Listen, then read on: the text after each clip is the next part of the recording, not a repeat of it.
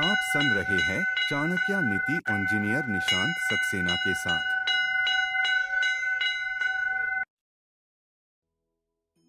नमस्ते, मेरा नाम है निशांत सक्सेना।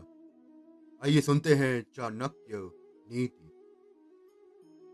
आज मैं आपको सातवें अध्याय का सार सुनाने जा रहा हूँ। मनुष्य को कई कारणों से धन की हानि होती है, कई कारणों से वो दुखी रहता है। परिवार में कभी कुछ दोष भी आ सकते हैं। और कई बार उसे धूर्त लोगों के हाथों से धोखा भी उठाना पड़ता है। चाणक्य कहना है कि मनुष्य को ऐसी बातों को किसी दूसरी जगह प्रकट करने की आवश्यकता नहीं है, क्योंकि ऐसा करने से जग हसाई के अलावा और कुछ हाथ नहीं आता। इससे सामाजिक प्रतिष्ठा पर भी आँच आती है। जो मनुष्य लेन देन के संबंध में संकोच करता है, उसे हानि उठानी पड़ती है। किसी विद्या की प्राप्ति या कोई गढ़ गुड़ सीखते समय भी मनुष्य को संकोच नहीं करना चाहिए। यहाँ संकोच करने का अर्थ यह नहीं कि मनुष्य अत्यंत लोभी हो जाए। मनुष्य को संतोषी होना चाहिए। परंतु कुछ ऐसी भी बातें हैं जिनके संबंध में संतोष करने से हानि होती है। जैसे विद्या, प्रभु स्मरण और दान आदि यहाँ आचार्य ने समान आचरण की बातों का भी उल्लेख किया है, क्योंकि इनसे व्यक्तिगत रूप में लाभ होता है और सामाजिक प्रतिष्ठा भी प्राप्त होती है। जहाँ दो मनुष्य बात कर रहे हों, वहाँ उनके बीच में नहीं पड़ना चाहिए। इसी प्रकार जब कोई ब्राह्मण हवन आदि कर रहा हो तो उसके बीच से नहीं गुजरना चाहिए। अब आप जानते हैं कि हल और बैल के बीच में क्या अंतर होता है। यदि उनके बीच में कोई आ जाएगा तो प्रयत्न तो पक्का है कि वो घायल हो जाएगा। अग्नि गुरु, ब्राह्मण, गौ, कन्या, वृक्ष और बालक को कभी पैर नहीं लगाना चाहिए। इन्हें पैर लगाने का अर्थ है कि इनका अपमान करना। उन्होंने यहाँ पर यह भी बताया है कि ब्राह्मण को यदि सम्मान पूर्वक भोजन आदि करवा दिया जाए तो वो संतुष्ट हो जाता है। आकाश में उमड़ते बादलों को देखकर मोर प्रसन्न हो जाता है। साधु तथा सज्जन लोग दूसरे का कल्याण होते देख प्रसन्न होते परंतु दुष्ट आदमी कभी दूसरे की भलाई नहीं देख सकता। क्योंकि उसे तो हमेशा इस चीज़ से कष्ट होता है।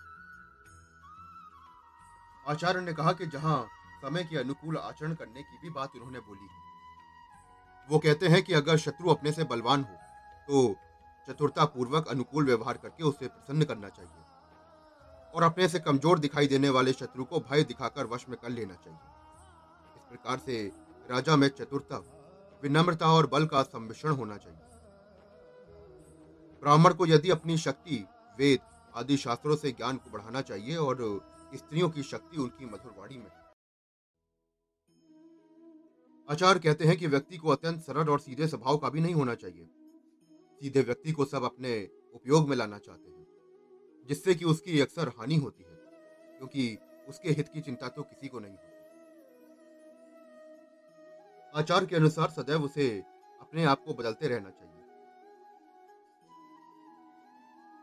वो कहते हैं कि केवल उसी धनी व्यक्ति का सम्मान समाज में होता है जो धन का सदुपयोग करता है। यानी कि अच्छे कामों में अपने धन को लगाता है। क्योंकि जो लोग इस संसार में आते हैं, उनको मैं दान देने की प्रवृत्ति होती है। जो कटु भाषण नहीं करते, देवी देवताओं तथा ईश्वर की पूजा करते हैं और ब्राह्मण को भोजन आदि से संतुष्ट रखते हैं। वही लोग श्रेष्ठ पुरुष कहलाते हैं। इसके विपरीत आचरण करने वाले दुष्टों को वो कोई भी पसंद नहीं करता। आचार्य का कहना है कि मनुष्य को सदैव सज्जनों और अपनों से, उत्तम पुरुषों से ही संगत रखनी चाहिए। यानी कि मनुष्य का लक्ष्य होना चाहिए कि वो अपने से श्रेष्ठ व्यक्तियों से संपर्क बनाए। तभी वो संसार में सफल हो सकता है। नीच लोगों के साथ रहने में सदैव हानि ही होती है। जिस प्रकार फूलों में सुगंध, तिलों में तेल, लकड़ी में आग दूध में घी और ईख में गुड़ होने पर भी दिखाई नहीं देता, यानी कि ये इन वस्तुओं में विद्यमान रहती है। परंतु उन्हें आँख से देखा नहीं जा सकता। इसी प्रकार मनुष्य के शरीर में आत्मा विद्यमान रहती है। इसे प्रकट करने के लिए विशेष और सुवस्थित प्रयास करना चाहिए। यानी कि विशेष प्रकार की निरंतर साधना इसके लिए बेहद आवश्यक है। तो ये था सातवें अध्याय का सार आज से हमारा सातवां अध्याय संपूर्ण। धन्यवाद। आचार्य की संपूर्ण नीतियाँ सुनने के लिए चैनल को फॉलो करना ना भूले।